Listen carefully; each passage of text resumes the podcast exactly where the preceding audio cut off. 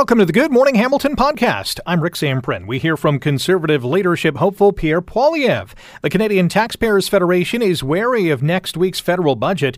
Ukrainian refugees will soon be arriving in Hamilton. Should all of Ontario's major highways have a higher speed limit?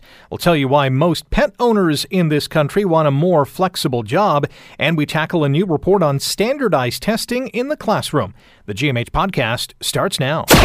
This is the Good Morning Hamilton podcast on 900 CHML. Conservative MP Pierre Poilievre joins us now on Good Morning Hamilton on 900 CHML. Pierre, thanks for uh, uh, waking up early with us on a uh, hump day. Uh, how, are you, how is your day going so far? It's great. It's a glorious, sunshiny day here in Ottawa. Uh, you're running for the Conservative leadership, as we know. You're the MP for Carleton, which is in the Ottawa area. We know that the uh, federal budget is going to be uh, released next Thursday. It's expected to include, well, a host of measures, as we uh, suspect, uh, including the pharmacare and dental care programs, part of the Liberal NDP deal. What are your thoughts on that, and, and what needs to be in this budget? Well, on the first two, um, Liberals constantly spend tens of billions of dollars promising to make uh, certain services available to people. They fail to deliver the services and then hit Canadians with the cost. Let me give you an example. Uh, they have this $40 billion housing, affordable housing program that they've been implementing now for half a decade. And after spending all that money, house prices have actually doubled. So I just hope that they're not going to spend billions of dollars uh, increasing the cost of uh, medicines and dental care the same the way that they've done with housing. Um, look, the reality is that inflationary deficits and taxes have led to the biggest cost of li- living increases in 30 years. We have the second worst house housing bubble on planet Earth, only behind um, New Zealand. Uh, and the typical house now costs $868,000, forcing many 32 year old people living with their parents base in, their, in the basement. And this is uh, the result of the government printing cash, flooding the financial and mortgage market with it, which bids up the house prices uh, and bids up the cost of food and uh, heat and uh, groceries. Uh, so I call it just inflation. They need to get rid of these inflationary deficits and taxes so that people's paychecks uh, go further and people can afford to live their lives. Pierre, it's no secret that you uh, threw your support behind the Freedom Convoy in uh, Ottawa. If you become conservative leader, do you expect any blowback at the ballot box three years from now? No, I'm proud to stand with the working class people of this country who've been demolished over the last two years. Uh, they need a voice. Uh, the the truck driver who was shut out of a job for the mere uh, decision of not getting vaccinated, even though he's the least likely person to spread a virus. He's alone all day in his truck. And the guy, you know, this is the same guy we were calling a hero for driving across the border, delivering our goods and services without a vaccine for two years. Uh, all of a sudden, Trudeau turned him into a villain. But it's not just uh, truckers, it's the single mom who can't afford food for her kids or the teenager that is suffering with mental illness because of uh, COVID shutdowns preventing her from doing her sporting and social activities, uh, or the small business person constantly knocked over by lockdowns. The, the working class of this country has been demolished over the last two years by big bossy government that has um, attacked people's freedoms, but also ballooned inflation to destroy the purchasing power and the paychecks of our, our workers. So I'm fighting for those people. I'm fighting to bring back our freedoms and also to restore the purchasing power of our money so that people people can afford a dignified life again. Got about uh, 90 seconds or so. You made a couple of interesting statements over the last number of days uh, regarding uh, cryptocurrency, including, quote, uh, give people back control of their money, keep crypto legal and let it thrive. What do you mean by that? Well, look, a lot of people are looking to opt out of traditional government money because, of course, with all the money printing the government has done to fund its deficits, uh, they've caused this massive inflation. So, first of all, we need to stop the, de- the money printing, printing deficits to bring inflation under control. We need to get rid of the carbon tax to lower gas and other costs. But third, we need to let people have the choice to opt into other forms of cash, like Bitcoin uh, and related technologies, that will allow them to make purchases if they choose uh, with willing buyers and sellers. Uh, and that means keeping it legal, avoiding a China style ban, and um, stream, streamlining uh, and simplifying the regulations and taxes that treat them so that people can follow the law uh, and comply simply. Pierre, I wish we had uh, a few more minutes, but I don't. I appreciate your time this morning and best of luck on the campaign trail. Great to be with you. Thank you very much. Pierre Poilievre running for the Conservative leadership and an MP for Carleton. And he will be in the House of Commons, of course, next week for the unveiling of the latest federal budget, which comes down April the 7th. You're listening to the Good Morning Hamilton podcast from 900 CHML. Our government was reelected on a commitment to grow our economy, make life more affordable, and to continue building a Canada where nobody gets left behind. That is exactly what we are doing. And that is what we're going to continue to do in the budget that I will present to this House on April 7th, 2022. That is Finance Minister and Deputy Prime Minister Chrystia Freeland uh, about to present her government's latest budget next week. What is going to be in that budget? What is going to be left out? Uh, let's get a bit of a preview and some analysis on what we may hear next week. Franco Terrazzano is the federal director of the Canadian Taxpayers Federation and joins us now on Good Morning Hamilton. Good morning, Franco. Hey, good morning, and thanks so much for having me on. Thanks for coming on once again. We're hearing that this budget is expected to focus on spurring economic growth. How is it going to do that, do you think? Well, we'll see. What we want to see in the budget is to stop this crazy dive into debt that the federal government has taken us on over the last, well, five or so years, really. Um, right now, the government is more than $1 trillion in debt. That debt is increasing by about $400 million every single day. So it means that each Canadian is already on the hook to pay about $31,000 in federal government debt. But unfortunately, this government just seems to think that it's the debt problem isn't a priority. We haven't seen any plan to balance the budget. Prime Minister Justin Trudeau originally told us in 2015 he'd balance the books by 2019, but he missed that one by uh, by a country mile. And the government's own independent budget watchdog says that under the current trajectory, we might not see a balanced budget until 2070. We can expect to hear more about upcoming social programs like a national pharmacare deal, a dental care program. How much do you think that's going to cost? Oh man, yeah, that's that's that is a great question. I mean, pharmacare, you're looking at about thirty billion dollars. Dental care, you're looking at more than a billion dollars every single year. But here's the thing that we have to remember is that the government doesn't have money for this. Uh, in 2021, 2022, so the fiscal year, that is just ending. Uh, the government's running about 145 billion dollar deficit. So there isn't any money for this. Um, but here's what's so concerning is the recent deal that the Liberal government made with the NDP. The Liberal government was already spending all-time highs before the pandemic, and in the last election, the NDP wanted to spend about 200 billion dollars more.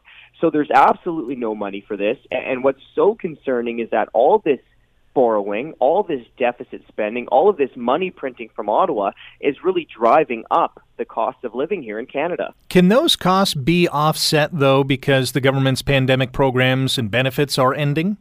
Well, the problem is, is that are they ending? we, we've we've heard from uh, the finance minister that they'll, that they'll continue to roll out this spending as long as they think is needed for COVID nineteen. All we've heard from the federal government is really some loose commitment to end this program spending. So we're definitely going to keep an eye on that. But here's where we have to remember is that even before the pandemic, this government was running huge deficits. Even before the pandemic, we couldn't afford these types of programs.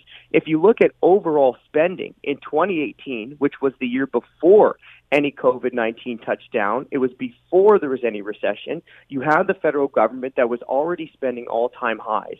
So it was spending more in 2018 than the government ever did during any single year during World War II, and that's even after accounting for inflation and population growth. So this government already needed to rein in spending long before COVID 19 touched down. Franco Terrazzano is the federal director of the Canadian Taxpayers Federation. You're listening to Good Morning Hamilton on 900 CHML. We're previewing next week's federal budget. Um, as we know, Canada is a major oil exporter, most of which goes to the United States. What impact do you think rising oil prices may or may not have on the budget? Well, rising oil prices are, are generally a good thing for taxpayers and for government coffers. Uh, we just saw this in Alberta, right, where Alberta is on its way to post a a a, um, a, a balanced budget because of these higher natural resource projects. Uh, but one of the things that we're seeing in Canada is that we're not fully able to um, really benefit from what's going on in oil and gas just because our governments are making it harder to develop oil and gas projects, pipelines, things of that nature. We're already losing out on billions of dollars uh, just because we do have a pipeline deficit in Canada. And of course, the federal government's laws like Bill C 69, which is referred to as the No More Pipelines Law, the discriminatory tanker ban on the West Coast, is really making it harder uh, for Canada to attract the investment and raise the government revenue that's needed to plug these deficit holes and fund services. On the flip side, the federal government's new climate change plan projects that oil and gas uh, industry is going to need to cut emissions by 42% by 2030. That is a lot for the country to meet its emissions targets. And this comes as the carbon tax on Friday is about to go up as well. Where does the CTF stand in all this? Oh, well, I, we think it's the absolute worst possible time to be raising taxes like the carbon tax, um, while Canadians are just getting soaked with higher prices across the board. I mean, the carbon tax is going to make things uh, things a lot more difficult. Remember, in, in the clip that you played at the beginning of the segment, they say that they want to uh, look at affordability. Well, are they really trying to improve affordability with one carbon tax hike at a time? And this is also coming at a time when other countries, other jurisdictions are reducing fuel taxes. You have South Korea that just cut gas taxes by 20%. You have India that cut fuel taxes. Poland's cutting fuel taxes. You have Spain and France cutting electricity taxes. The United Kingdom just said that they're going to cut fuel tax. Even President Joe Biden in the U.S., he said he's considering gas tax relief. So you have other countries understanding these inflationary pressures and trying to reduce taxes while Ottawa continues to stick us with a higher tax bill. Yeah, gas prices in this neck of the woods uh, came down a little bit overnight, but uh, an expected bump, of course, with the carbon tax uh, injection uh, will add a little fuel to the fire, so to speak. Franco, always appreciate the time. Thanks for joining us today. Hey, it's my pleasure. Thanks for having me on. Franco Terrazzano is the federal director of the Canadian Taxpayers Federation. Again, budget day in this country is April the 7th. You're listening to the Good Morning Hamilton podcast from 900 CHML. The UN Refugee Agency says more than 4 million refugees have now fled Ukraine since Russia launched its war more than a month ago now. More than 2 million of those refugees are in Poland.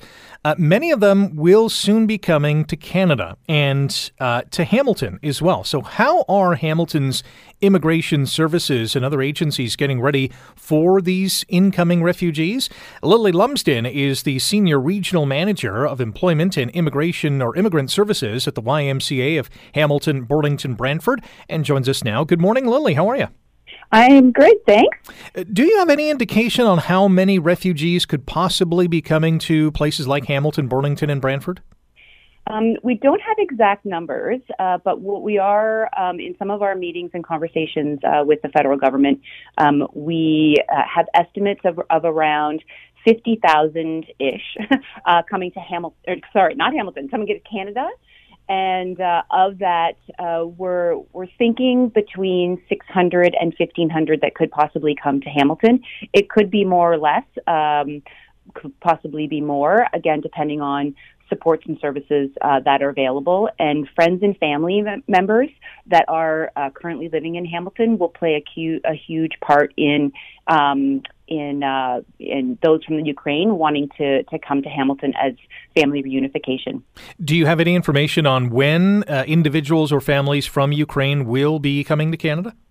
Uh, we're expecting within the next couple of weeks. Um, we have been meeting with our federal partners. Uh, we had a meeting last week with uh, the mayor, uh, as well as the Ukrainian Canadian Congress, and the estimates at that time was about two and a half weeks. So we're looking at a couple of weeks from now. So we are working vigorously in terms of the Hamilton Immigration Partnership Council in order to be able to pull together resources, uh, pull together partners, and and we're looking at trying to have a coordinated effort um, really to ensure that um, that all of those who do come to Hamilton get everything that they need uh, in an equi- equitable way. Yeah, let's dive into that. How is the YMCA and other local agencies and organizations getting ready for these refugees?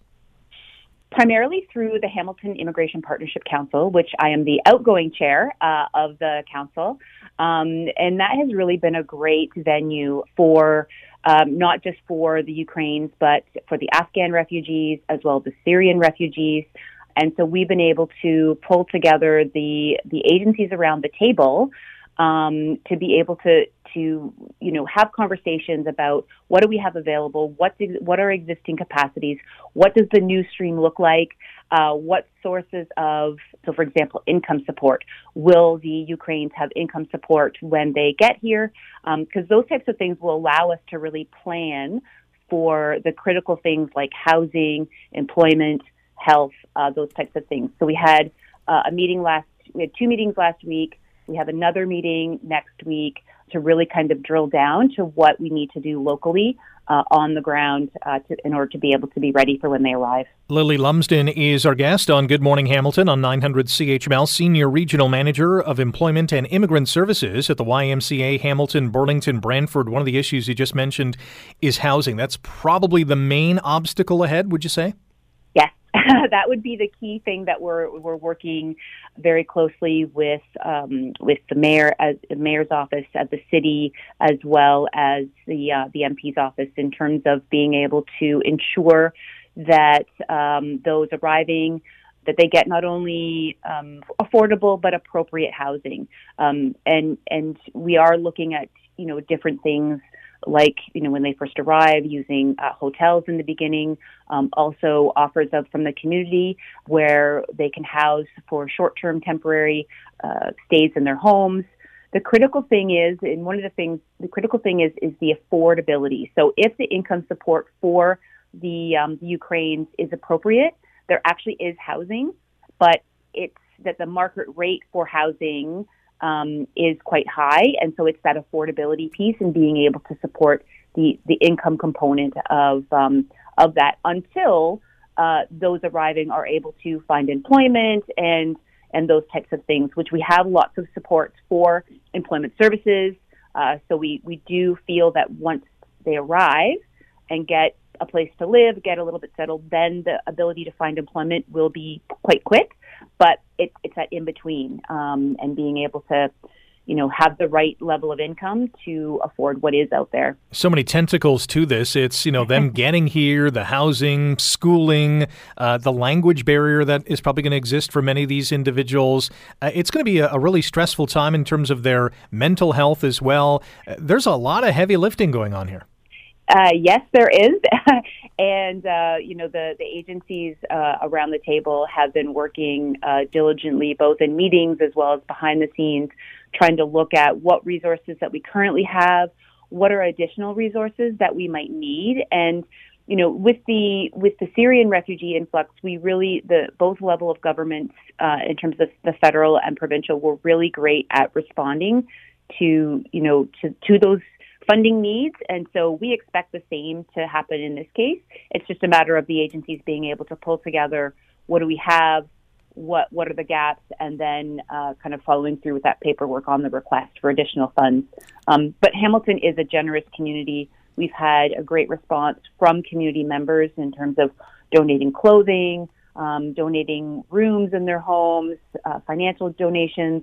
So you know, I'm I'm hopeful that we will you know, the the transition process is never easy, but I am hopeful that it will get settled and, and that you know the, the local community will, will do great things to support um, those coming in. Well, with places like the local YMCA leading the charge, it should be a, a smooth as process as expected. Lily, really appreciate the time today. Great, thank you. And just if anyone wants further information around things that are available, um, if they go to uh, hamiltonimmigration.ca, that's the key website where we're going to have um, all of the updated information there. Great stuff. Thanks, Lily. Thank you. Lily Lumsden, Bye. Senior Regional Manager, Employment and Immigrant Services, YMCA of Hamilton, Burlington, and Brantford. You can also donate to the Red Cross, Amnesty International, and CUFoundation.ca, just some of the many websites that you can make a financial donation to help Ukrainian refugees. You're listening to the Good Morning Hamilton podcast from 900 CHML. You heard yesterday from the provincial government that the pilot project that tested the 110 kilometer per hour speed limit on a few stretches of highway highway in Ontario, including the QEW from Hamilton to St. Catharines, is now being made permanent on those six stretches of highway. But should it be made on all highways, at least all major highways in this province? All of the QEW, the 401, the 400, the 404, uh, the DVP, you name it. Every major highway in the province should the speed limit now be 110 kilometers per hour. Chris Klimek is the director and founder of Stop100.ca, a driver advocacy organization, and joins us now on Good Morning Hamilton. Good morning, Chris. Good morning, Rick. Hello. Your thoughts on yesterday's announcement? Is this exciting? Is this a step forward, a step back? Where are you guys coming from? Uh, so it's, I would say it's one good news and two bad news. So one good news is that they finally changed the law. They've changed the speed limit after 40 years of this incorrect and dishonest speed limit of 100 kilometer, kilometers an hour. They finally changed it to uh, to a different number. So that's good news uh, four decades is a long time.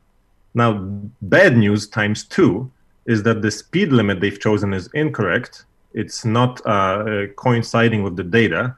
The speed limit should have been 120 and 130, uh, depending on a stretch and based on the data that we've seen, um, which is the prevailing driving speeds on our highways. And the second bad news is that uh, they've only chosen a few short stretches, very short uh, stretches, few and far between, uh, very far from major metropolitan areas. So, why are you calling this 110 kilometer per hour speed limit on these six stretches dishonest or incorrect? What what data have you obtained to suggest it is uh, uh, incorrect? So, there's two uh, reasons for that. One is what's called the the prevailing speeds on our highways uh, which are uh, it's that's called the 85th percentile speed. That is the uh, speed that is uh, practiced by the vast majority, the super majority of the drivers on our highways. Those speeds have been measured for the last again three four decades, and they are coming up at about 125. Okay, 120 to 126 to be specific. So the speed limit should have been placed between 120 and 130, not 110 with 110, you're still going to see a lot of uh, law breaking, which is what we wanted to prevent. We wanted to legalize current driving speeds because they are very safe. And the second reason for that is uh, global practices. You know, we are the slowest as far as the speed limit, not the practiced speeds, but as far as the speed limit posted, we are one of the slowest jurisdictions in the entire world. Most countries post between 120, 130. Most uh, G7 countries and industrialized countries, most of Europe, 120, 130. Now, the argument against boosting it to 120 or 125 or 130 is that we'll see drivers, as we do now, going well over the speed limit because, well, I guess they feel like they, they have to. Will we see, if a speed limit, let's say, is 120, are we going to see most people then say, all right, I'm going to go 140? No, actually, Rick, we will not. And again, that's not my speculation. This is data. So first of all, people already go 140, for example, on the 407, which is a state-of-the-art, beautiful, fantastic highway. Uh, even Germany hasn't seen a highway like this. I've been to Germany many times. Uh, people already do 130, 140 on the 407 and many beautiful other stretches of our highways. Uh, the answer to your question is very simple. Uh, people do not drive faster than they feel comfortable with. Okay, nobody has a death wish. So no matter what you paint on a speed limit sign, people will still drive at the speed they feel comfortable with. So I'll ask you a question. Uh, if your speedometer broke today at work, would you be able to go back home safely without the speedometer? Of course you would, because you would simply drive whatever feels safe. That's a good point. Chris Klimek is our guest. He's the director and founder of Stop100.ca, a driver advocacy organization. I'll play a devil's advocate here, and people say speed kills, and the faster we go, the more dangerous our highways become. What's your answer to that? So changing the speed limit, which is you know the numbers painted on a sign, doesn't actually change uh, anything as far as you're driving. Okay, and the government has actually admitted that in their press release.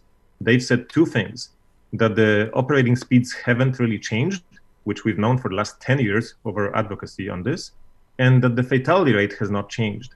So changing the numbers painted on a sign changes something completely different. It changes the way you're driving legally. Okay, for now, you don't have to watch out for the police.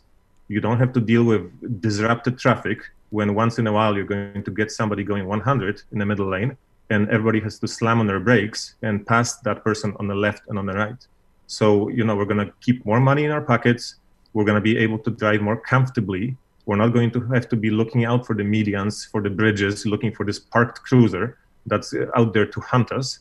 So our driving will be legal. That's what we've been calling on for, for the last 10 years. Legalize current driving. That's the other part too. We only have a minute to discuss this is you mentioned that people are comfortable driving at, you know, whatever speed they're comfortable at. Most people are comfortable driving 100. So if you increase the speed limit to let's say 120, that disparity in speed might cause some problems.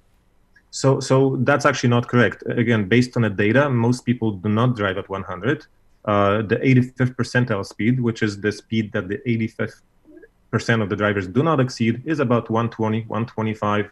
Uh, we even have a video of an OPP cruiser doing 130 on Highway 400, and a good bunch of good citizens following that cruiser at 130 kilometers an hour on a beautiful stretch of Highway 400. Good discussion, Chris. Really appreciate the time today. Thanks for joining us. Thank you so much, Rick. You're listening to the Good Morning Hamilton podcast from 900 CHML. Recent survey shows over two thirds of pet owners have searched for a more flexible job to devote more time to their pets. Very interesting scenario. We know there was a great reset or a great resignation, as they called it. Uh, primarily amongst the millennial population when it came to their jobs. They're thinking, hey, if I can work from home, I'd rather do something else. And hey, if a little Fido or Fluffy's around too, all the better. Uh, Mark Bordo is our next guest. He's the CEO and co founder of veterinary telehealth platform Vetster and joins us this morning on Good Morning Hamilton. Good morning, Mark. Good morning, Rick. Uh, thanks for having me on. Nice to be here. Yeah, thanks for coming on the show. You uh, recently conducted a survey with uh, OnePoll and found a number of interesting things, including that a lot of people are willing to quit their jobs to spend more time with their pets. I'm I have to be honest, I'm extremely surprised by that. Yeah, I would it is it's an interesting topic. You know, I think that the workforce is drastically changed over the last couple years. Um, especially when we look at millennials and such a high percentage of them have adopted pets over the last few years. And what we're finding is that there's a lot of competition for this incredible talent and employees have the opportunity to really create some new work environments. And one of the things that they're really interested in and want to have as part of their work life is the opportunity to bring their pets to work 71%, according to this poll, have made a significant life change because of their pet, and 60% have previously left a job because they were forced to return to an office that wasn't pet friendly. Why is this an important factor for not only the millennial population, but I'm sure others who are listening and contemplating this would want a pet friendly workplace? So I always like to say pet friendly is not, first, it's not for everybody. Right. For uh, employers and companies where this works and employees really are happy to have, let's say, dogs running around the office, it is a remarkable experience. It is a chance to I have great icebreakers with your teammates. It's a chance to get away from your desk when uh, the weather allows and go for a quick walk around the block or even take a walk in meeting. It humanizes as well some of your teammates who you know you get a chance to see in a different way as opposed to the day-to-day professionalism that you you see all the time at work. And so it really brings teams together. Um, certainly we found that at vetster that we have dogs roaming around our office all the time and the joy it brings to our office the comfort the safety and and the camaraderie that uh, the dogs have brought to our office, um, I wouldn't trade it for anything. So, is there a great sense that because many people have been working from home and they have their pets at home, they want to replicate that if they are going and, and maybe perhaps when they're going back to the workplace?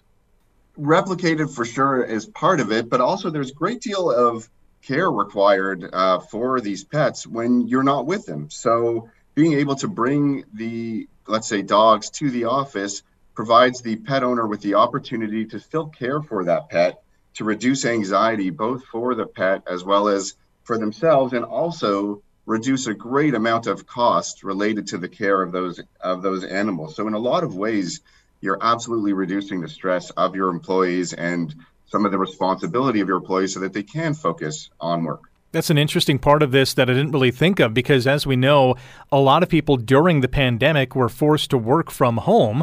A lot of those people ended up adopting pets. And now, if they're going back to the workplace, the pet is like, hey, wait a minute, you know, my owner has been here all this time and now they're not here anymore. And that could be quite stressful for the pet. Absolutely. Separation anxiety is a very real thing. We get lots of calls about that on uh, at Vetster of how uh, pet owners can deal with this separation anxiety as uh, we're returning back to work. Our guest on Good Morning Hamilton on 900 CHML is Mark Bordo. He is the CEO and co founder of veterinary telehealth platform Vetster. We're talking about a recent survey that shows over two thirds of pet owners have searched for a more flexible job to devote, devote more time to their pets. Another item from this poll is that 48%, so nearly half of pet owners, say pets improve productivity. And I would have thought differently because my pets are certainly a distraction. Yeah, no, it's funny. I think it really depends on the behavior of the animal. At Vetster, we have a lot of uh, dogs running around the office, and they absolutely do improve our productivity. But these dogs are also well trained. They are great um, working, you know, in a space with people, with other dogs, and they don't cause a lot of distraction. Um, as I mentioned earlier, being able to get away from your desk and take a dog for a walk in meeting or um, you know, or, or, just even having the dogs there to comfort and, and create conversation and camaraderie as, as even icebreakers have improved our productivity. Vetster is calling on uh, major businesses in Canada and the U.S. to sign up for what is being called a hashtag National Pet Day Off Pledge. What is this all about? National Pet Day Off recognizes the important role that pets play um, in all of our employees' lives. And again, it addresses the major concern for employers in Canada that the workforce has drastically changed over the last couple of years, and to retain and improve the productivity of great talent, we have to support all the needs of employees, and pets represent a big part of um, lives of our employees. And so, what we wanted to do is support this movement. We wanted to create a lot of recognition for employees who have pets and make employers a lot more aware that of just how important it is to include pets in some of the coverage and thoughts um, that we have when trying to uh, take take care of our employees. Mark, there might be a business owner right now who's thinking, "Yeah, this might work in my workplace." What are some of the initial steps they should take to make sure this is a success? Well, you have to get your office set up. So first, I would um, absolutely pull the staff at the office and make sure that um, it's going to have a positive effect in that you know collectively your office does want to have pets in the office. And then it's about setting policies and making sure that the pets that do come into the office just as we've discussed can behave well and are going to do well in that kind of setting. And i think that once uh, those things are in place it's going to be about tolerance because you are going to have some issues you are going to have some accidents but overall, I think when you look back at the experience, it should be a very positive one. Should Beyond be. that, I think you could also look at uh, we have an incredible product at Vetster called Vetster for Work. And this allows um, employers to provide pet credits and pet health credits on Vetster for all of their staff. So, one great way to support the cause and show your employees that you care about the pets in their lives is to provide benefits for these pets through uh, Vetster. So we encourage everybody to go to nationalpetdayoff.com, um, join the movement, and uh, participate in in the pets' lives uh, of your employees. Uh, who knows? Some uh, local businesses could soon be hosting a pet meetup at their office, and that would be interesting to see for sure. Mark, thanks for the time today. Thank you very much for having us. Mark Bordo is the CEO and co founder of veterinary telehealth platform Vetster. If you're going to be inviting pets into your workplace, uh, please take Mark's suggestions and po- polling the office first. Don't just bring your dog or cat or uh, ferret or who knows what to uh, the workplace and say, hey, we're bringing our pets to work now. You're listening to the Good Morning Hamilton podcast from 900 CHML. The Fraser Institute has released a new study on standardized testing in schools across this country. And long story short, it's on the decline and will have an impact on our education system going forward. It's called the Decline of Standardized Testing in Canada report, and looks at how standardized testing has changed in virtually every province in this country over the last couple of decades and the potential consequences of those changes. Here joining us now is the author of this report, Michael Zwaagstra, a senior fellow at the Fraser Institute and also a public high school teacher. Michael, good morning. How are you? Good morning. I'm doing well. Thank you. Well, let's start with how standardized testing has changed in Canada. What was it like before and what is it like now? Well, it's, uh, it should be noted that uh, each province obviously has its own standardized uh, testing system, and so it varies from province to province. It's because education is a provincial responsibility. Uh, but in my report, I look at three general trends that we see.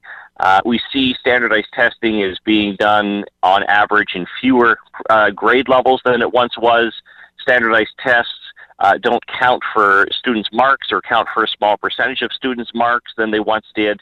And in, in certain provinces, you see a move away from uh, tests that focus on subject specific content knowledge and instead simply do generic literacy and numeracy skills. And so those are the three main trends that identify in the study.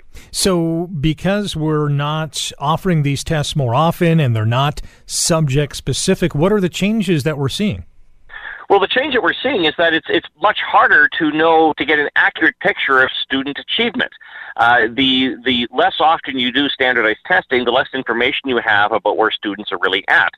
And that information is really important. We need to know how students are doing. And uh, I know that uh, people who don't like standardized testing immediately argue, well, teachers give tests in school. And of course they do. I'm a teacher myself, and I fully believe, I, I recognize the importance of teachers uh, giving their own tests and taking circumstances into account locally.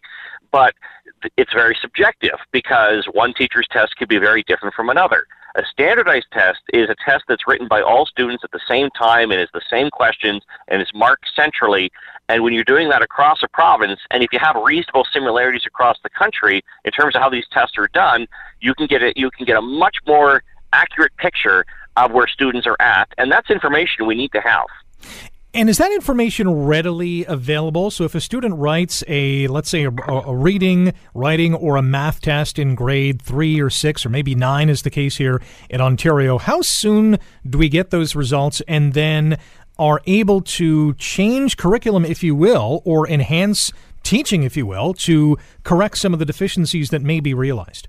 Well, in most provinces uh, where, where, you have standardized testing, such as in Ontario, you have the uh, uh, EQAO tests uh, at grades uh, 3, 6, 9, and then a math assessment at grade 10.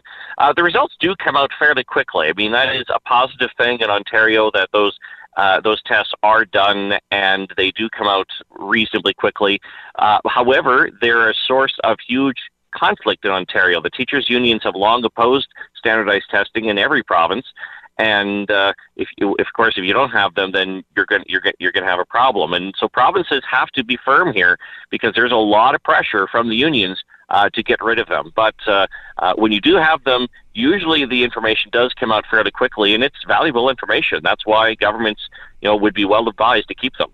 Our guest on Good Morning Hamilton on 900 CHML is Michael Zwaagstra. He's a public high school teacher and a senior fellow at the Fraser Institute who's written a report, The Decline of Standardized Testing in Canada. And in that report, you point to a pretty compelling example of Manitoba and PEI. Tell us about that. Well, Manitoba and PEI are two smaller provinces, uh, population wise, that have gone in basically opposite directions with standardized testing. Manitoba used to have standardized testing at the grades 3, 6, 9, and 12 levels in, in, uh, in most of the core subject areas and then starting around year 2000, basically got rid of all the tests except for two of them at the grade 12 level. In contrast, Prince Edward Island had no standardized testing at all until 2007, and then they started introducing standardized testing at several grade levels.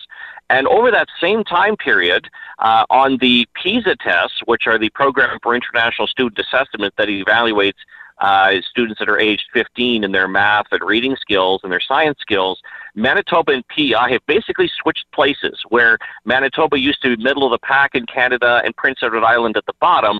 Now PEI is middle of the pack and Manitoba has gone to the bottom. Now, obviously, correlation doesn't prove causation, but it certainly is rather interesting that over the exact time period that these two provinces have gone in opposite directions with standardized testing, uh, you see some dramatic shifts in the PISA scores. One province is going up and the other is going down. That is very interesting. How disruptive has the pandemic been when it comes to building those foundational learning blocks in grades like three and six? It's been very disruptive. Uh, remote learning is not a substitute for in classroom learning. There are some, a small percentage of students uh, did well under remote learning, but the vast majority don't. You need in person classroom learning. Ontario uh, was the province, it was the jurisdiction in all of North America where students lost the most time in school. That's not good. Uh, and so we've got a lot of catch up to do. Students have lost uh, a lot of learning, and uh, it's really important that we keep students in school on a full time basis with as few restrictions as possible. Yeah, I totally agree with that. Michael, appreciate the time today. Thanks for joining us, and great job in this report as well. You're welcome. Thank you very much. That is Michael Zwaagstra, a public high school teacher, a senior fellow at the Fraser Institute, and also the author of The Decline of Standardized Testing in Canada. And uh, you clearly heard the differences between province to province. It would be nice. And I'm not sure if we can get all the education ministers in one room together to agree on this. It would be nice if we had one standardized test across the country, or at least something that could be accommodated at schools from coast to coast so we know that all our kids are singing from the same songbook, if you will. Uh, because at the end of the day, when these kids ultimately graduate high school, um, they're all competing for spots in a college or universities uh, or the skilled trades, whatever the case is. And I think it's important for each of those children to have the same learning experience. I know it might be pie in the sky thinking or, uh, you know, looking through rose colored glasses, but if they're competing for jobs on the same uh, playing field after school, they should all be given the same tools, I think, during school. Does that not make sense? Makes perfect sense to me. Thanks for listening to the Good Morning Hamilton podcast. You can listen to the show live weekday mornings from 5:30 to 9 on 900 CHML and online at 900CHML.com. The Good Morning Hamilton podcast is available on Apple Podcast, Google Podcast, and wherever you get your favorite podcast. I'm Rick Zamperin. Thanks again for listening, and don't forget to subscribe to the podcast. It's free, so you never miss an episode, and make sure you rate and review.